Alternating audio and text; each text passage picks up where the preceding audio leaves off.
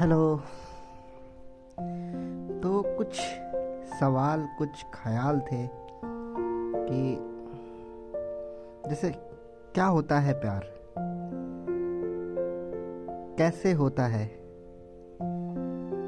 कि कुछ लोग बोलते हैं कि प्यार एक सिर्फ़ एक ख्याल है।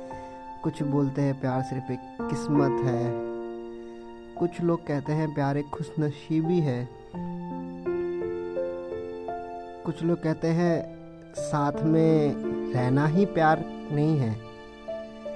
कभी कभी उसके चले जाने के बाद, कई सालों तक जब हर वक्त उसी का ख्याल आता है तो कुछ लोग कहते हैं कि वो प्यार है।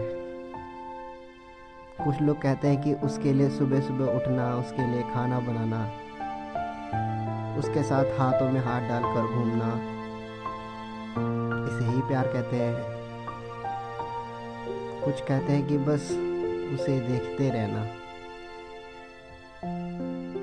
उसके एहसास, उसकी आवाज़, उसकी खुशबू को महसूस करना इसे भी प्यार कहते हैं।